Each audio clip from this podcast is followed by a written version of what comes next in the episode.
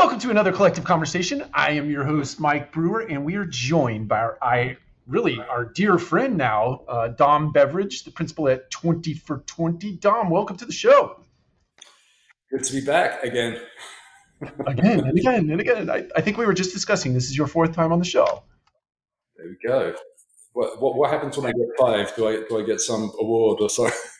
You just yeah. When you write another twenty for twenty, you come back on the show. Then we're gonna have a plaque, or, or we're gonna send you a watch. How about that? Excellent.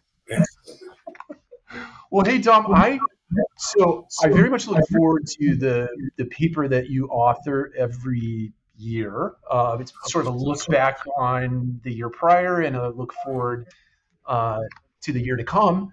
And I think I think the first 20 for 20, I actually talked to you. I think that was the first one, right? When we met down in yeah, yeah, I think you were the very, I think you were the very first interviewee for the very first uh, edition. So uh, I didn't know so, that. Yes.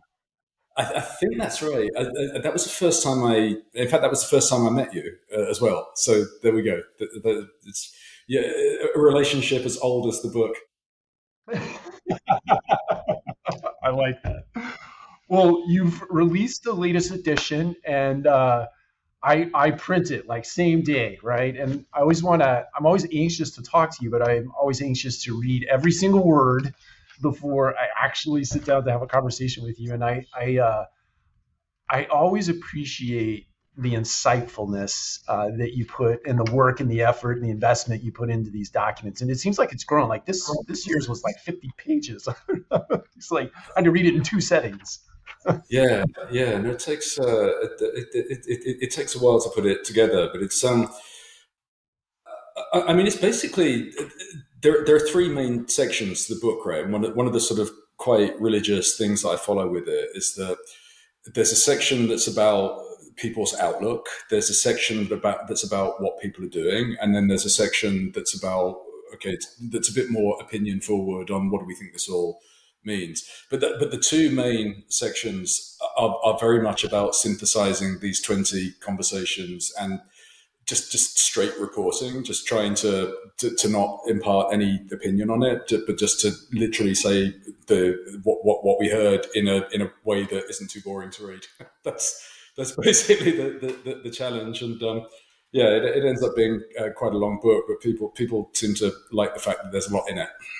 Yeah, it, it really is fantastic. I like the anonymous nature of it, so you never really directly or you don't uh, attribute quotes to anybody, and I really like that um, sort of the mystery in that. Um, I think it, it lends uh, a degree of authentic, authenticity to it that I think is different than you know other magazines or articles or blogs that you read where you're you're getting attribution or giving attribution. But uh, so I thought about a title today, and here's my title. Let me let me know what you think about this.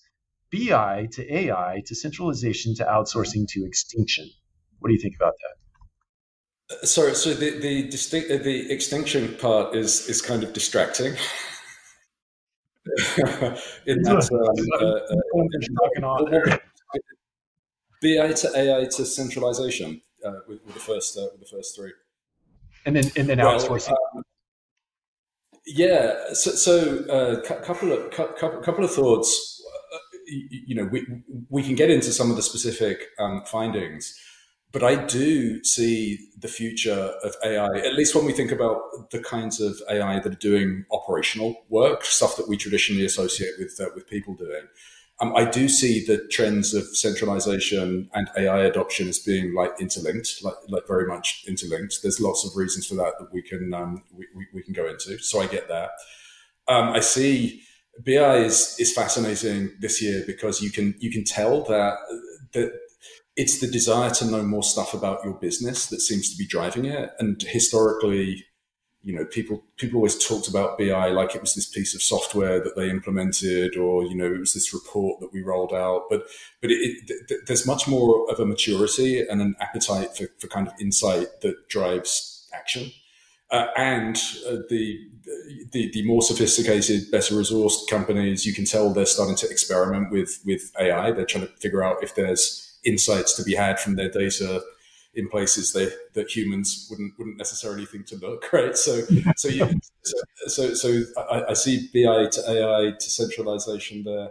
Outsourcing. There was actually one uh, one of the most interesting uh, centralization models was was one company was not not only taking admin off property, they were uh, outsourcing admin shared services to a third party. So they were going almost cold turkey from we've got assistant property managers who do all this bookkeeping, collections, blah blah blah, all, all of this kind of stuff. To we're pushing all of that out to a third party um, provider.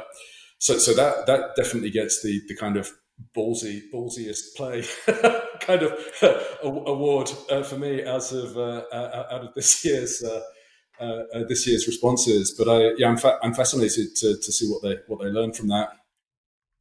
Yeah, I, I, as I was thinking about this, as I was reading through the, the document, and I was thinking about sort of the evolution or rev, whatever you want to call it of, of, sort of technology making its way into to the space and how people are utilizing the different technologies. I, I guess the thesis I made up in my head was BI and it becomes sort of this informant of places where you could implement artificial intelligence or because I could sit back as a human, right, and I could think about the areas that I think AI would be make an impact or create efficiency or whatever premise there is.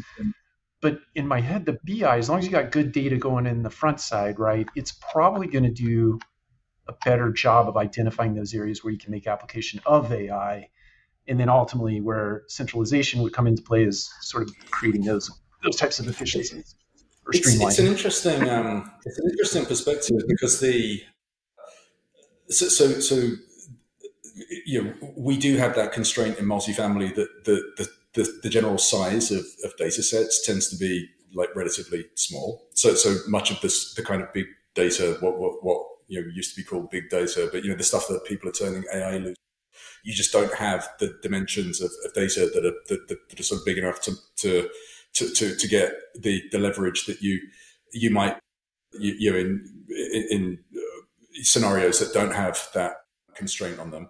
But if you if you think about things like what drives renewal, what what drives renewals, like just really broad questions like that that, that are very sort of multifactorial where you know if you've got a portfolio of properties there might be enough observations the you know if, if kind of if you can cast the net broadly enough, like there there might well be be insights into the things that you could do that that have a beneficial impact on on renewals. That, that's one of the it's one of my favorite things that when IT vendors tell you that we're, we're going to increase renewal rates by by X percent. I, it's it, it's it's the kind of take that attracts this very natural sort of skepticism from from property managers. But you know, maybe that there are actually things that you could you could figure out statistically if you were you know if you were looking in enough places to to, to find out. And yeah, I guess the, the corollary of that is that you know if if you find through an AI you can identify new insights like that, maybe the AI can start to take decisions uh, about about it and and actually start doing stuff that, um, that, that, that drives the outcome that it just identified. So so you you may you may well be right, but. I, I, I, I, see the most of the work seems to be highly exploratory that, that, that people are, are looking to do in 2023. Yeah, it's it's interesting to me. I, I think I know we may talk about AI at some point in this conversation, but it, it seems like, or at least my loose understanding of OpenAI right now is the real power of OpenAI is when, and I think they did this recently, they opened the API so that you could mix your own data from your company into the data with the broader internet set, right? And so that, and there are various tranches of data that you can mix together.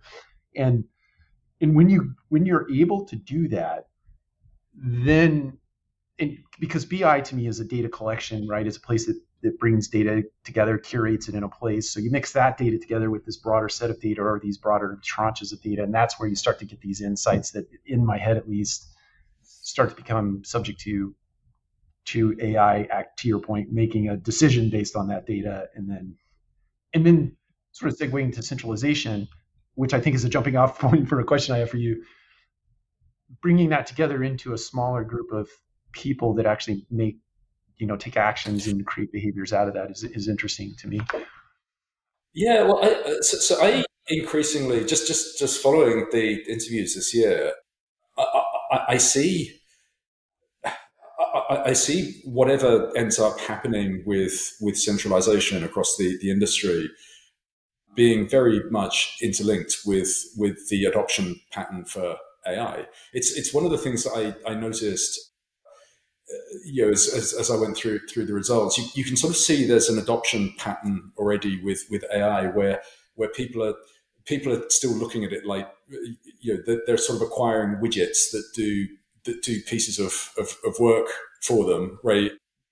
Which is which is sort of the wrong way to look at it, right? You, uh, you the, the, problems inevitably just keep getting smaller and smaller if all you're doing is just taking bits of work off your plate.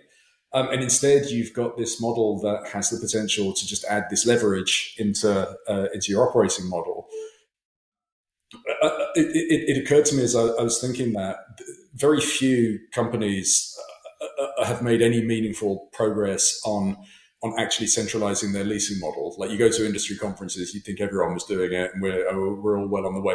In reality, we aren't. Like uh, there's a small number of companies that uh, that are making progress on it. Their results are being marketed aggressively across the industry, and everyone kind of thinks. but but when you when you look at who's actually done things like taken agents offsite and put them in a different location and uh, actually done centralization stuff. It's not there aren't that many companies that have done that, that have done that yet. What the, the thing that's common with AI between the companies that have made progress on something like leasing is they, they've they've kind of viewed the AI as foundational in delivering that service right? Um, and, you're you're you're an early uh, adopter uh, of AI, like with with Radco, right? That was um, that was one of the things I remember we talked.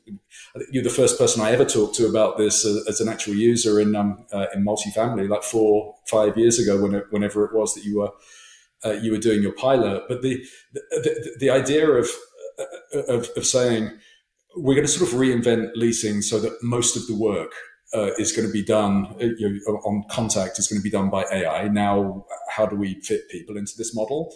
That's a very different uh, kind of perspective from let's use AI to turn the phones off so that our property leasing staff don't have to answer them anymore. do, do, do, do, you see what I mean? It's uh, uh, uh I, I, I think the people that have made the progress on changing their actual model put AI at the center of how the new model was going to work, and it, it seems to work really well. Yeah, and it, it, does this does this tie into the you used? I think it was is it Marc Andreessen or uh, this guy's from Salesforce, right? You quote him in this paper. He thinks he asks a question that yeah. well, yeah. So he was saying the question that people are not asking is, "What do people do?" But that's the that's the thing that he said people show. He was talking about stuff like, yeah, he used the example of, you know, AI can already generate better art than all but a really small number of people on Earth, right? And and so so is is art as we currently think of it ultimately as as as good as productive a, a, a creative outlet for people as we historically have have thought have thought that it was, right? So he, he was asking sort of big picture question like that. But, but, but again, asking the question, what do people do rather than which of my tasks can I get AI to do is a much better way around to think of it. Yeah. I thought that was so, yeah, to your point about adopting and implementing a technology just to take care of a one-off problem and then doing that 25 times has not really potentially leveraged not at least not fully the power. I think another point you make in in this document is ai is better at mass than it is right? Yeah. than it is solving these little bitty problems it can solve these little bitty problems but it's better at mass. Yeah. Well, if, again if you if you if you think about going going back to that example of people who've changed their leasing models, where I would characterize AI as foundational in the way that their model, their whole model now works.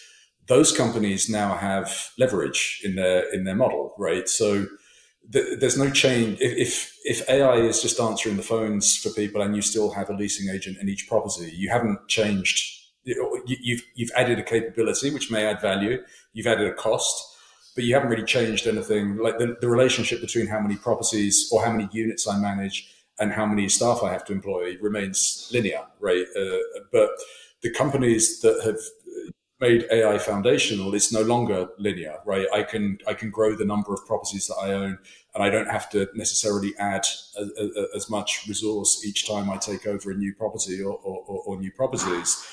And, and, and that there's a couple of reasons why I think that's really important. One is the processes will work better, right? I, I just think it's just it's it's a better relationship between robots and, and, people that those companies have found. The other thing, though, is that the the AI itself is really valuable, right? Because again, that thing I was saying, where the problems uh, uh, get smaller and smaller if all you're doing is taking work off a human's uh, plate.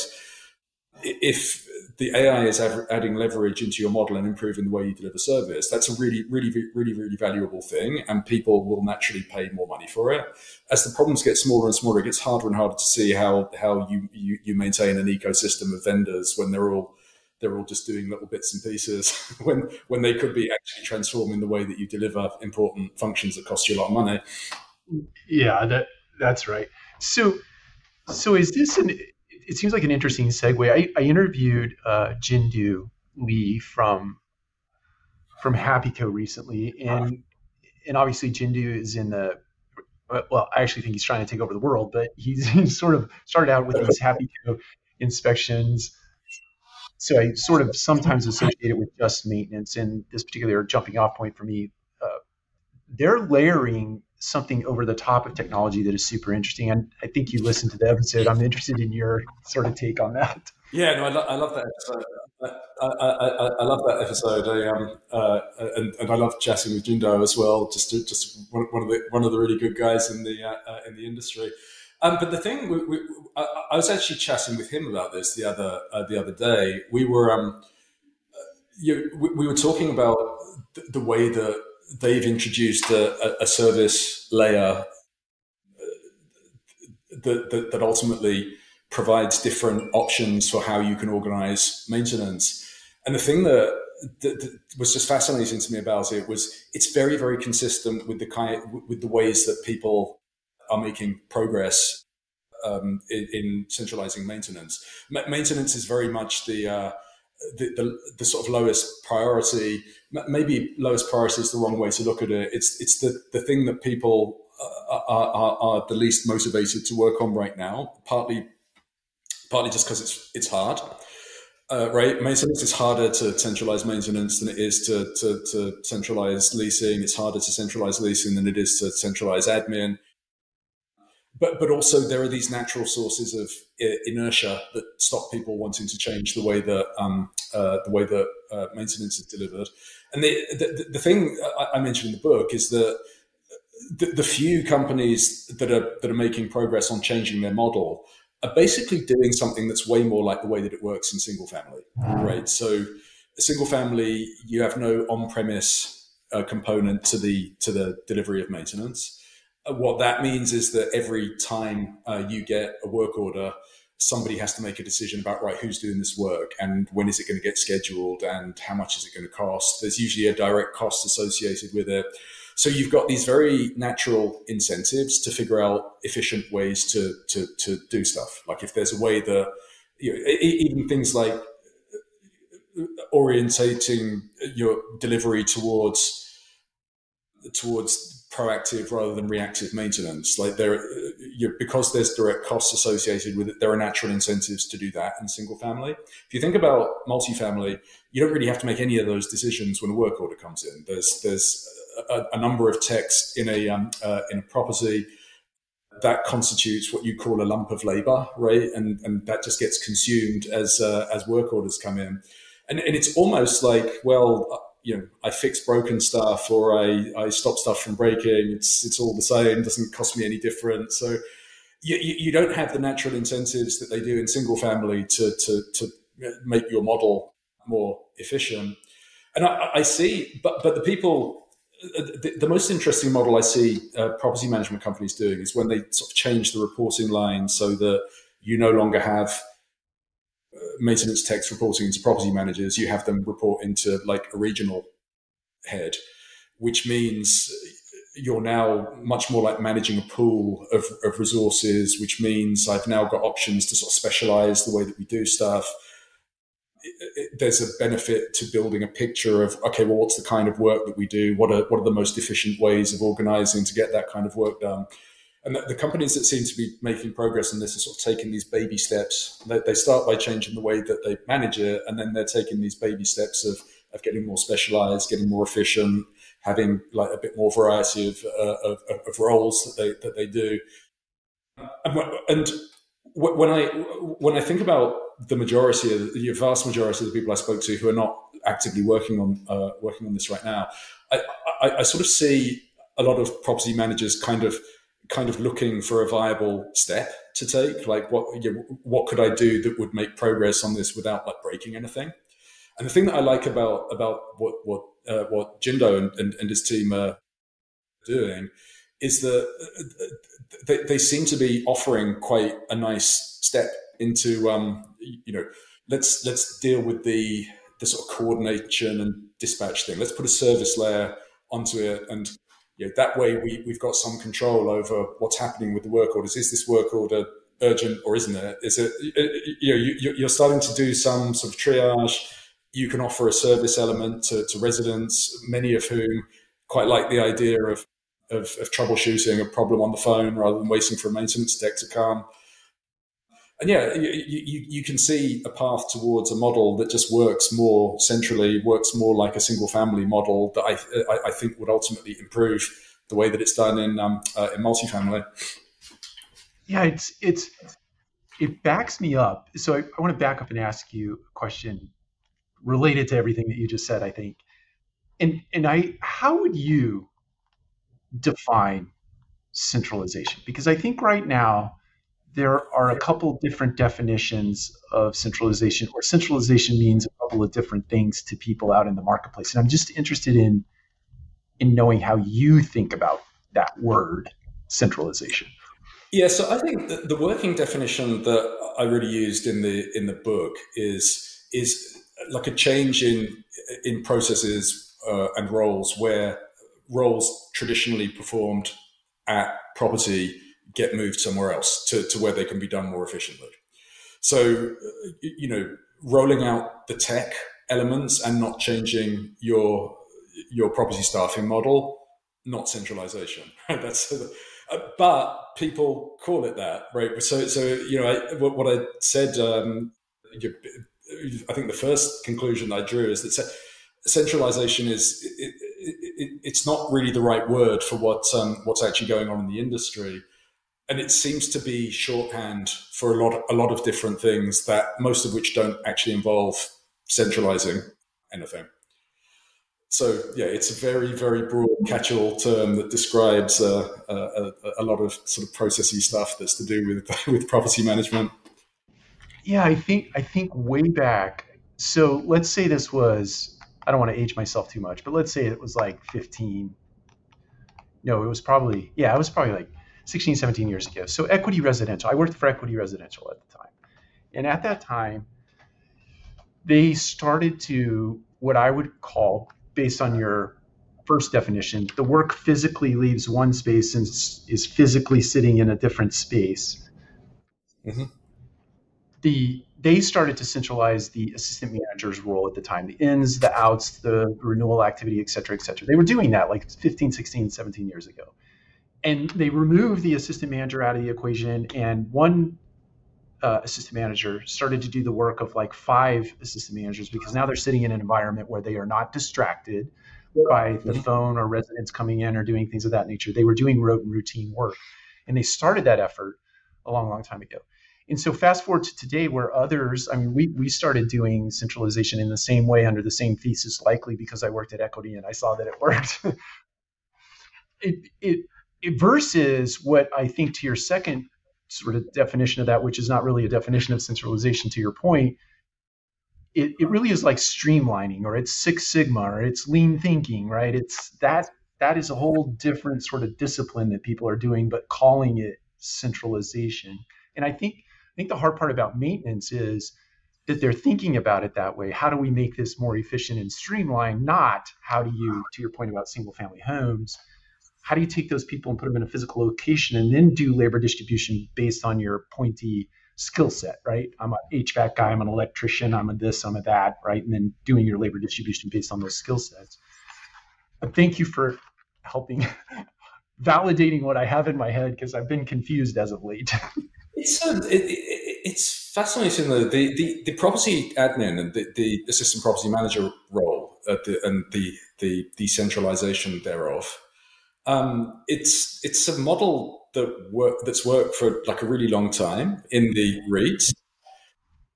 I, am not entirely sure why it didn't sort of catch on, like why people didn't copy it. Because because what, what, what you see when you look at the results. So, so, first of all, it's it's obviously the area where where where the most progress is being made in actually centralizing stuff. Like nearly half of people were, were at some stage of uh, they'd either taken those roles off or, or were in the process of taking those roles um, off property. So it's it's much much more prevalent that people are doing that. Although you never hear about it, right? It's not the thing that people mostly talk about It's leasing, leasing, leasing. When you when you uh, when, when, you listen to when you go to the conferences and uh, and stuff. I, have got this suspicion now. I, I, mean, it's a very small sample size because so few people are actually centralizing leasing operations just yet. But I've, I've got this theory that if, if I were running a, a, property management company and I really wanted to uh, to centralize leasing, the first thing I think I would do is centralize admin functions because it just looks like a it, just looks like a really natural fit. Like there's lots of templates for how it uh, for how it works really well. Um, I, I, suspect once you start thinking about it to any extent at all, you sort of realize well, it, was it was never that good of an idea to have those things go on a property in the first place. right. So, uh, and and admin lends itself generally to to um, shared service environments. So yeah, I mean, it it, it, it just seems like uh, it's su- such a good uh, such a good fit that if you figure out how to centralize that first, yeah, whatever, the other thing, what everyone tells you who's, who's actually done like the leasing centralization, they tell you the technology part is is easy. The hard part is all about moving people's cheese, you know, just redefining roles, just just figuring out how the people side of it is going to work, how, how the handoffs between, for example, AI and people work. Like that that by far is the hardest part of uh, of leasing, not the bit where you roll out the the technology. So, so yeah, uh, g- g- given that you, you get direct experience of, of making these changes to, to traditional property roles by doing admin that's easier, I, I think I would definitely want to do that first and, and then put um, uh, you know, put put leasing next in line, which I think is what several of the, the companies that I spoke to uh, uh, are doing. I'm interested where if if accounting falls into an administrative function I've, I've, had it in my head as of late, and this was validated by somebody that I, I, uh, I think it was two weeks ago. I was sitting on a council and I heard somebody say this, and I thought, oh my goodness, I've been thinking about that.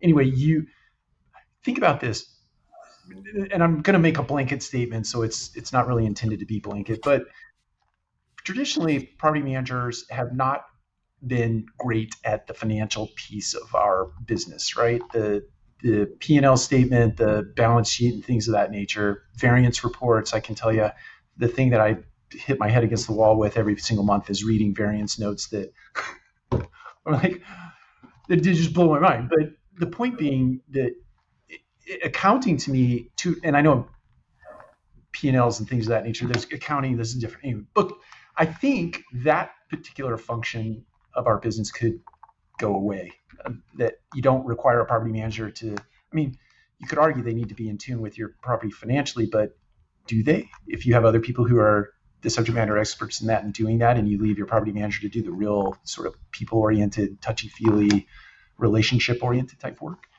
Anybody mm-hmm. out there working on that kind of thing? Yeah, well, so, so people, so, so uh, uh, again, that, that idea that we've been promoting leasing agents into roles that were predominantly about bookkeeping is is is, is quite suboptimal. Like, I, I think it, if it wasn't obvious already, it, it really gets exposed uh, when people start to, to, to actually change the um, change the roles. Like people who there's people who are good at accounting, like like let them focus on the accounting. And uh, if, in fact, the, the company that was that was completely outsourcing uh, admin to shared services, that, uh, the, the, interesting thing about them was that they they wanted everybody who works at property to explicitly be focused on sales. They, they just wanted all property roles to be sales focused, and that means they wanted all of the other stuff out and, and yeah. into a place where it, where, it, where it could be done better. The other thing is like, uh, so, so, one of the questions I asked the people who I uh, interviewees who I knew had been um, uh, had been running centralized models for admin for a while.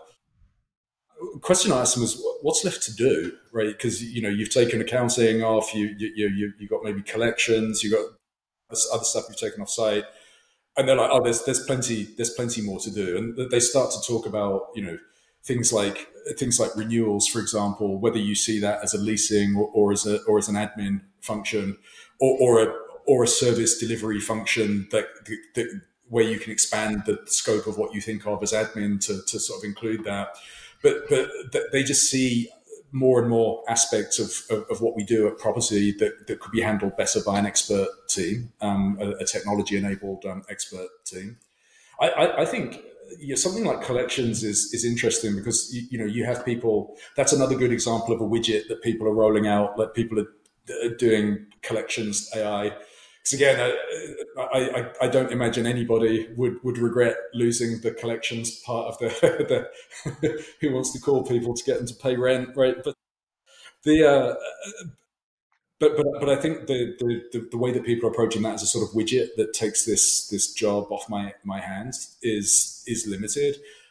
But I do think the idea that in a central a shared service for admin where we design a collections process where ninety percent of the work, which is about calling people, prompting them, you know, just just figuring out what reaction you got, figuring out what step to take next, like. Uh, all of, all of that stuff can mostly be handled by uh, by AI. Again, you, you you you redesign the shared service on a on a foundation of AI, and you put the people into into the sort of appropriate supervisory, escalatory kind of role uh, in that. Again, that's great because you've now that I, I bet you get better outcomes that way because if, if you're relying on people to, to reliably do a job that sucks. you, can, you can be pretty well guaranteed that you're going to get a, a, an improvement in outcomes when you get a robot on the case instead. I think. I, I, believe that to be true. I, it takes me back as you, you're sort of nearing now. It, it takes me back to one of the driving principles. Again, I'm referring back to equity residential, and this was probably not their novel thought. It was, it was probably something like Bain or, or other consultings, but management by exception, right? and mm-hmm. if, and I think to your point, AI handles 90% of the work, thereby creating the exceptions that you it can't do, but the human can do and should do. And I think to your other implied point there is you're doing it with fewer people. The fewer people are doing that 10% of the work, and at least in my head, it's easier to lead and manage you know like five people instead of 50 people. And yeah. it, it, keeps it keeps everything tighter yeah because it's and it's and it's 50 people that turn over frequently as well right? So you've got to accomplish consistency by constantly focusing on the training lever but you know there's a hole in the bucket right? Because people people just keep uh, keep leaving. But if you if you've got a core team that can be focused on being really good you know, answering the question, what do, uh, Marc Andreessen's question, right? What do people do? Like, let's focus them on the thing that they'll do really well. That that's that's a much more makeable play than trying to get fifty different individuals who might only be with you for a year to be consistent in doing this process that they don't like doing. yeah, that's, yeah. exactly right. Yeah, and I, I think you're. I think one of the things I go back to my days at, at Mills Properties in St. Louis, and I, I, remember having a sort of a debate with one of our. She was our lead accountant. I can't remember her title. It doesn't matter. She she kept saying to me, I kept arguing that you know somebody that's doing one sort of rote routine piece of the work is going to get bored and sick and tired of it. And she her retort to me was, No way. They that person loves doing this thing. They love doing it in in isolation in some cases and they're much more productive and they're much more fulfilled because they're in that sort of you know thriving zone for themselves. And lo and behold we hire somebody they start working in our office they wear a stocking cap and headphones all day long. And they you know and I every time I would talk to the person, it was like simple yes and no questions, but they were like the the most happy, fulfilled person, like, and this proved out her her. And I think you can find you could probably find five of those people easier than you can find these 50 people that yes that yes. turn over a lot right it makes recruiting yeah. a lot easier i think definitely definitely yeah and it's uh, and and uh, although i you know when i when i think about maintenance i think of it, it it's very clearly a much less technology the solution is far less to do with technology and far more to do with with organization and and, and process uh, and, and, and and people but you know what? You know what I was thinking of when when uh, when uh, when we were when you were talking with uh, with Jindou the other day. Do you remember when we did that workshop in in Atlanta a few years ago, where we we actually we, we, we, were doing a case study, weren't we, on, on mobile maintenance, just just on how it works at property, and we brought in. It was the end of a day of workshops. We brought in a couple of maintenance techs from from a couple of your properties in Atlanta, and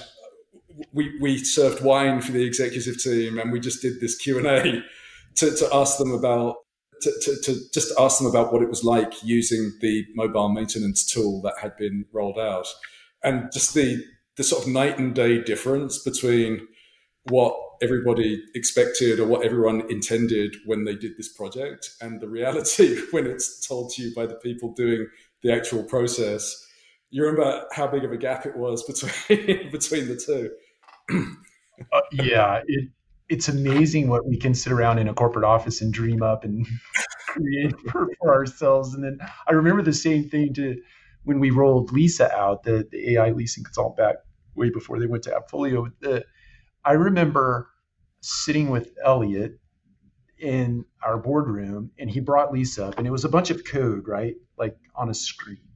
And I mm-hmm. didn't think to ask the question like how does that work on the front side what is the user experience out in the field and i remember traveling around after the fact doing a sort of a road show to sell everybody on the idea of lisa and i had i took the time to have a leasing consultant show me what what lisa was and and really it was just like it was my outlook inbox with an email from somebody called lisa and i don't know why in my head i had this whole different picture of what what that actually was but then I took the time to learn learn about or what I discovered was it wasn't as efficient in some cases as I thought it was, especially where it was handing off from the tech to the person, right? And those sorts of things. But in my head, it was like the most beautiful, perfect system on the planet Earth, and it was going to solve all of our problems. I even, I think I even said to you, for the first time ever, LRO is going to be optimized on the traffic side, and that was long before I learned that Yardi and other technologies don't play well together. No offense, Yardi. yeah. yeah. So, so, so, I mean, what do you? Uh, I, I, mean, given that you've you've just got a longer experience with uh, with with having AI do operational stuff than, than, than most people do, like what's what what's changed about the way you see the technology and what and what, if anything, like excites you about it now? You know, I've had this utopian thought that at some point we would be able so bill gates had this vision to put computers on every desk because he wanted his operating system on it he wanted to rule the world and and I, I'm on a mission to take all of those devices out of the equation, completely off the desks. And it doesn't mean we don't have screens in our office that might be there for demonstration purposes and things of that nature. But I think what I'm most excited about is getting that rote and routine work and those things that, that cause boredom and distraction and i think distraction is the right word out of the hands of people who don't like to do it and some and in some cases are not very good at it.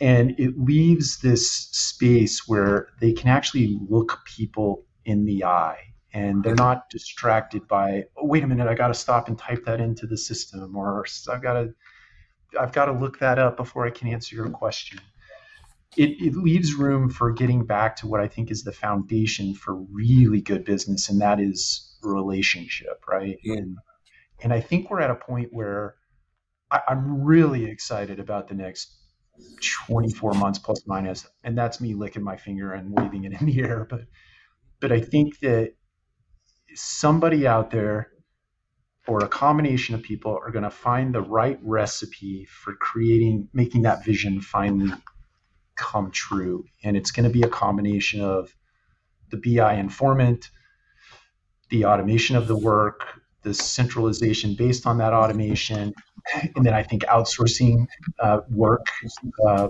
is a is a key component to this too. And then I, I think ultimately you're going to get to that point where you can just you can come to work and hang out with your friends and most of what happens it's, it's, it's, interesting I, I, I, can't remember whether you you and i talked about this before but i I, guess around the time that OpenAI came out, I, I, you know, I just immediately just start thinking about, okay, well, what really radical stuff is is is, is going to change as a uh, as a result of this? Like, I, I started seeing you know, when people were talking about some of the applications of it to to marketing, like B two B marketing, you, would read about people saying, "Well, this is great because now, uh, you, know, a copywriter who's writer who, who who's going to write, you know, a, a, an article about like SWOT analysis or something, instead of having to like research it, they can now get OpenAI to, to, to essentially synthesize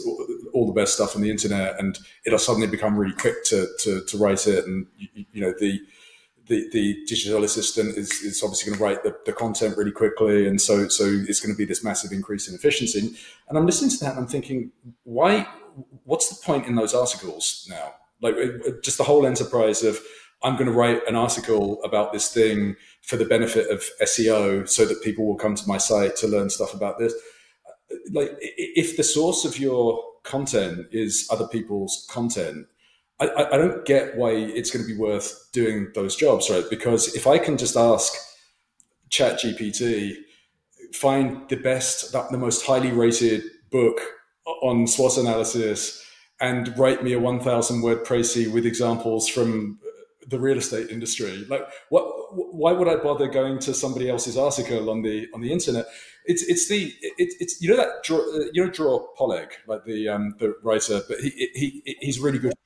He's really good follow for, for multifamily and for like future of work and that, that kind of stuff. He, he's always talking about the winner takes most um, uh, uh, economy.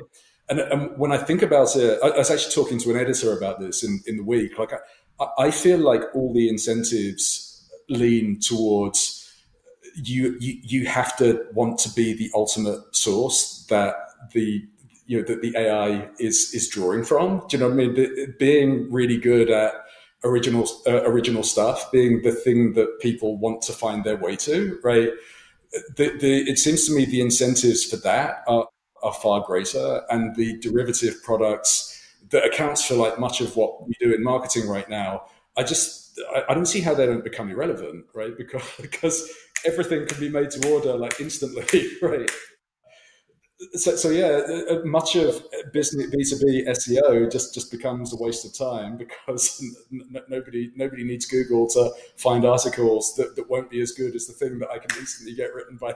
So so, so yeah, I, th- I think about stuff like that. It's it's really shortening the distance between two points in terms of uh, you know get, getting to good ideas that, that, that's probably the thing that enthuses me the most about it. You, you know, I know, I know we're running up against a time constraint, and and I could open a whole can of worms here because I, I think to your point, think about this in the future, probably not too far away. If I'm looking for an apartment and I'm using an AI co-pilot to do that, I, that that AI co-pilot still has to go out and find this data, right? and so if I say I'm looking for an apartment in Reynoldstown, and because the AI knows me, it knows that I like a south-facing apartment. It knows lots of things, right? And it's going to mm-hmm. go out and it's going to find the one, right, or the three.